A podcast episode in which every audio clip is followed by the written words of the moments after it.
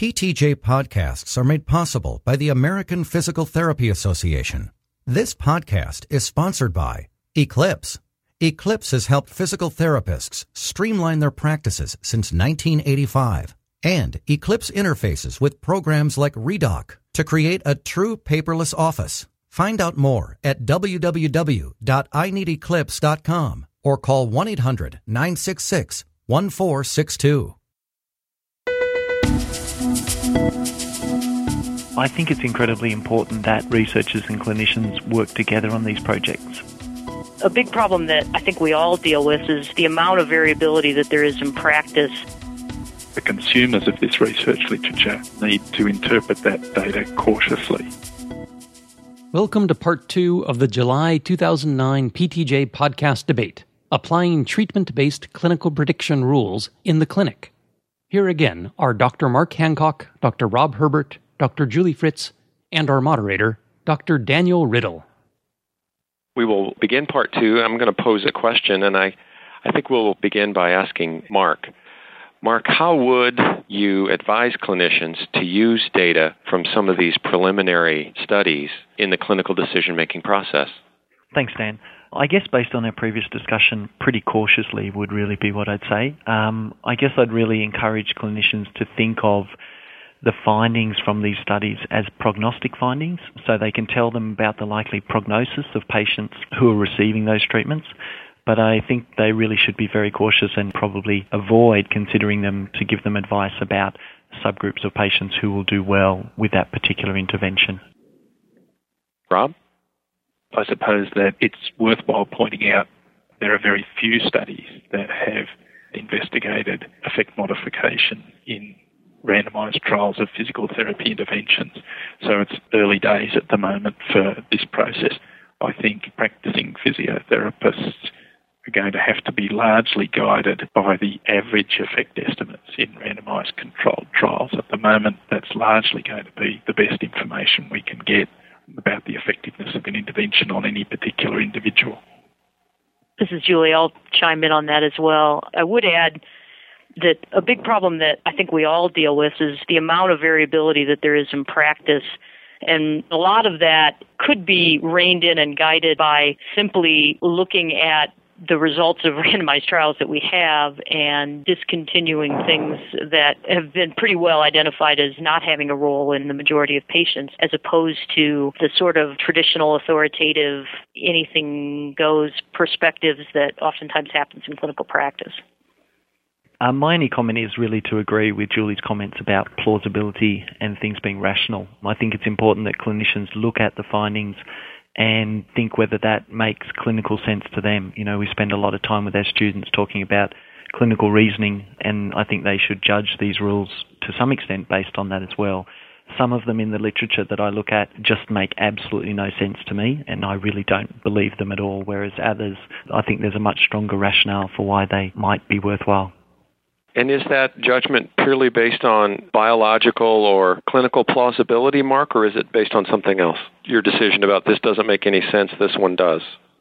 That's a tricky question, Dan. Um, it's a good question, but a tricky one.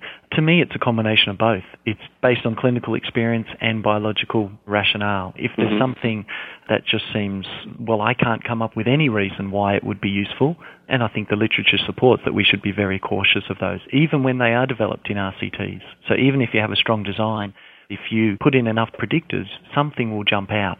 And so we still need to look at those predictors and say, are they worthwhile? We know if you look at lots of features, you will just find something crazy sometimes. Comment, Rob? I suppose we've been uh, edging around a tricky issue, which is how a clinician uses information both that comes from their understanding of the biology of the problem, their clinical experience, and also information from research to make decisions about who they do and don't offer particular interventions to. My way of thinking about it is underneath everything we offer to patients as intervention, we would like to have, of course, it may not be achievable in practice, but we would like to have evidence of at least an average effect in a population that comes from well designed randomized controlled trials. I'm quite happy for the idea, even though it might seem a little bit contradictory to what I've said earlier about needing rigorous studies identifying effect modifiers. I'm also quite happy for the idea that clinicians start with an assumption about the effect of therapy based on the average effect observed in a randomized controlled trial and then use information about the pathology of the problem and the clinical experience to adjust those estimates upwards or downwards. I think the important thing is that the starting place for these estimates about the effects of therapy come from unbiased estimates from properly designed randomized trials. I would rather see therapists' estimates of the effects of an intervention modified by clinical experience than to see them guided by clinical decision rules based on single arm trials, which I think are potentially seriously misleading. Dan, I was just going to add one thing. I think another thing that's really important is to consider patient preference.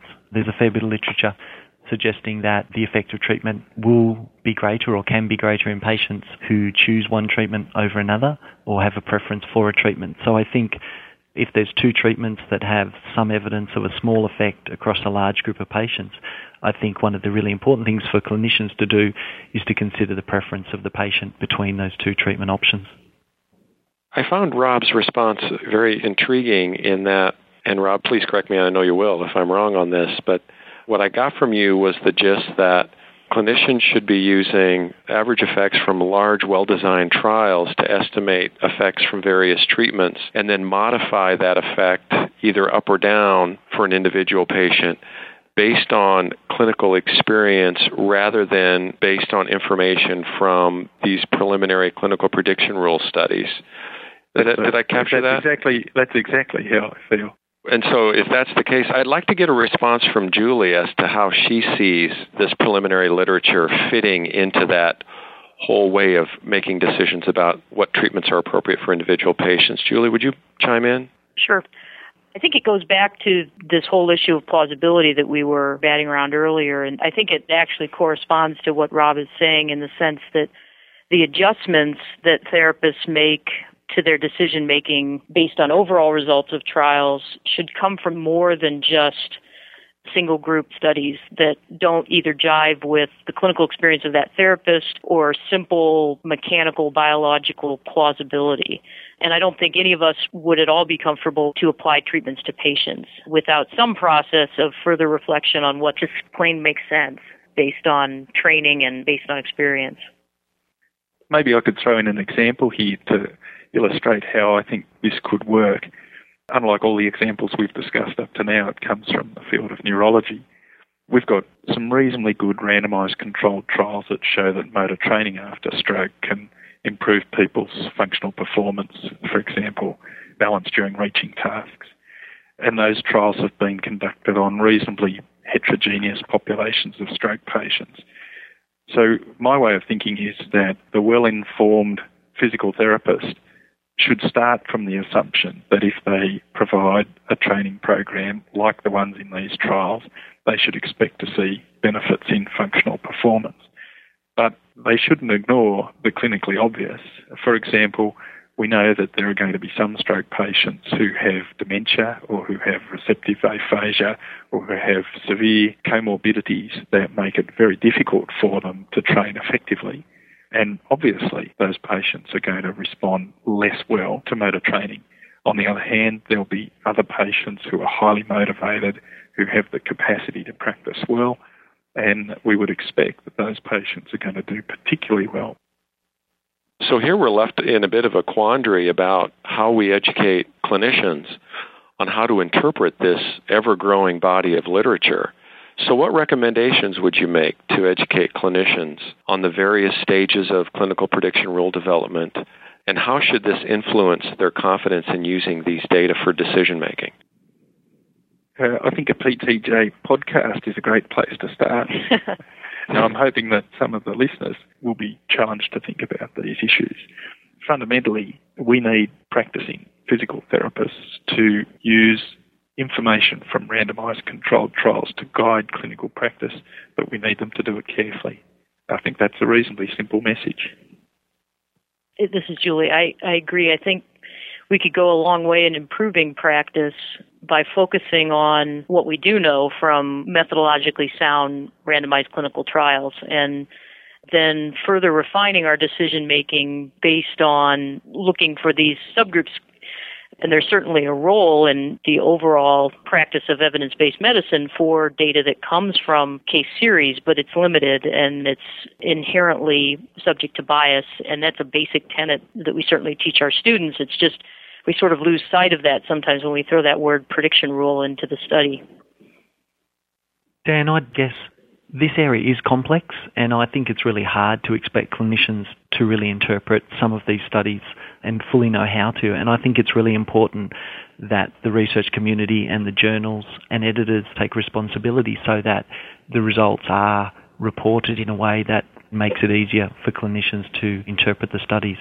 But there's a fair bit of literature talking about stages of development of prediction rules, and that literature is really very clear that Prediction rules really shouldn't be recommended for clinical practice until they've been shown to generalise to at least another setting in which they were developed.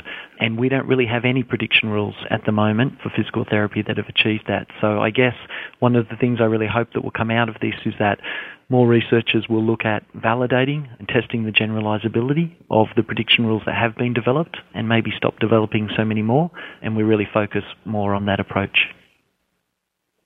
I want to thank all three of you for participating. This has been a really important discussion, and my hope is that we have more than a few clinicians out there who tune in and listen to both part one and part two of this discussion.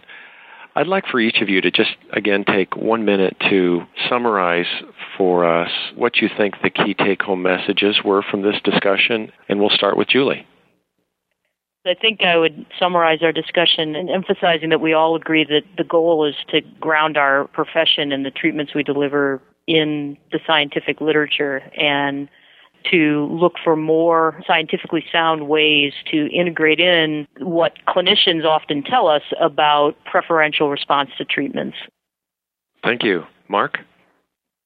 Thanks, Dan. I think it's incredibly important that researchers and clinicians work together on these projects. I believe it's actually the researchers that see the groups of patients who do respond best to treatment, and they really have the ideas that we then should go and investigate. So we talk about investigating plausible or rational predictors, and I really think it's the clinicians who should be working with researchers so that we're investigating the right things. Hopefully, that's a way to move this forward. And Rob? Yes, then uh, I think the goal that we're aiming for is for clinical practice to be informed by well designed randomised trials. Researchers currently are aspiring to identify subgroups of people in randomised trials who respond best to intervention, but that's a technically difficult thing to do. It's sometimes been done well and often been done poorly, and so the consumers of this research literature need to interpret that data cautiously. In the meantime, the best informed clinicians will bring to their interpretation of randomised controlled trials issues of biological plausibility and clinical experience to help them interpret that for clinical practice. Very good. I want to thank all of you for participating. I think this has been very fruitful from all of our perspectives let's hope for continued improvements in the literature moving forward. And I certainly echo Mark's suggestion that if there is ever a topic for collaborative research efforts among clinicians and clinical researchers in physical therapy, it's this topic of clinical decision rule development and validation. So thank you again, and I appreciate your full participation. Thanks, Dan. It's been a pleasure. Thank you, Dan. Thanks, Dan. Mm. Thanks for listening. This podcast is a production of Science Audio, online at www.scienceaudio.net. Share your comments via email at ptj at scienceaudio.net or voicemail at 626 593 7825.